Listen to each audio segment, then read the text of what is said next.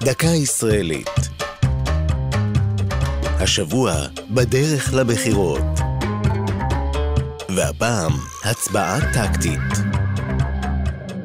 האם לחזק את הגוש או ללכת אחרי המתמודדים המובילים?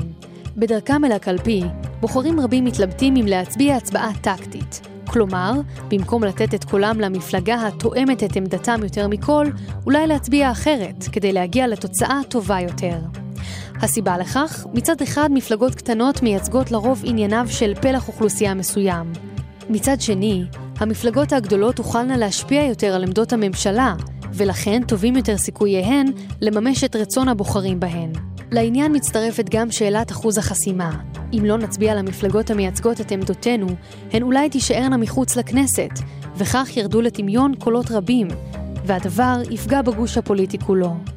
כך לדוגמה, בבחירות 2015, כ-190 אלף אזרחים הצביעו למפלגות שלא עברו את אחוז החסימה.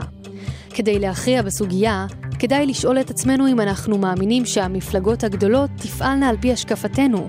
אם התשובה חיובית, אולי פשרה בהצבעה טקטית עבורן תוביל לתוצאה העדיפה לנו.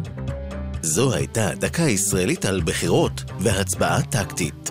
כתב יואב אונגר, ייעוץ המכון הישראלי לדמוקרטיה, הגישה נועם גולדברג.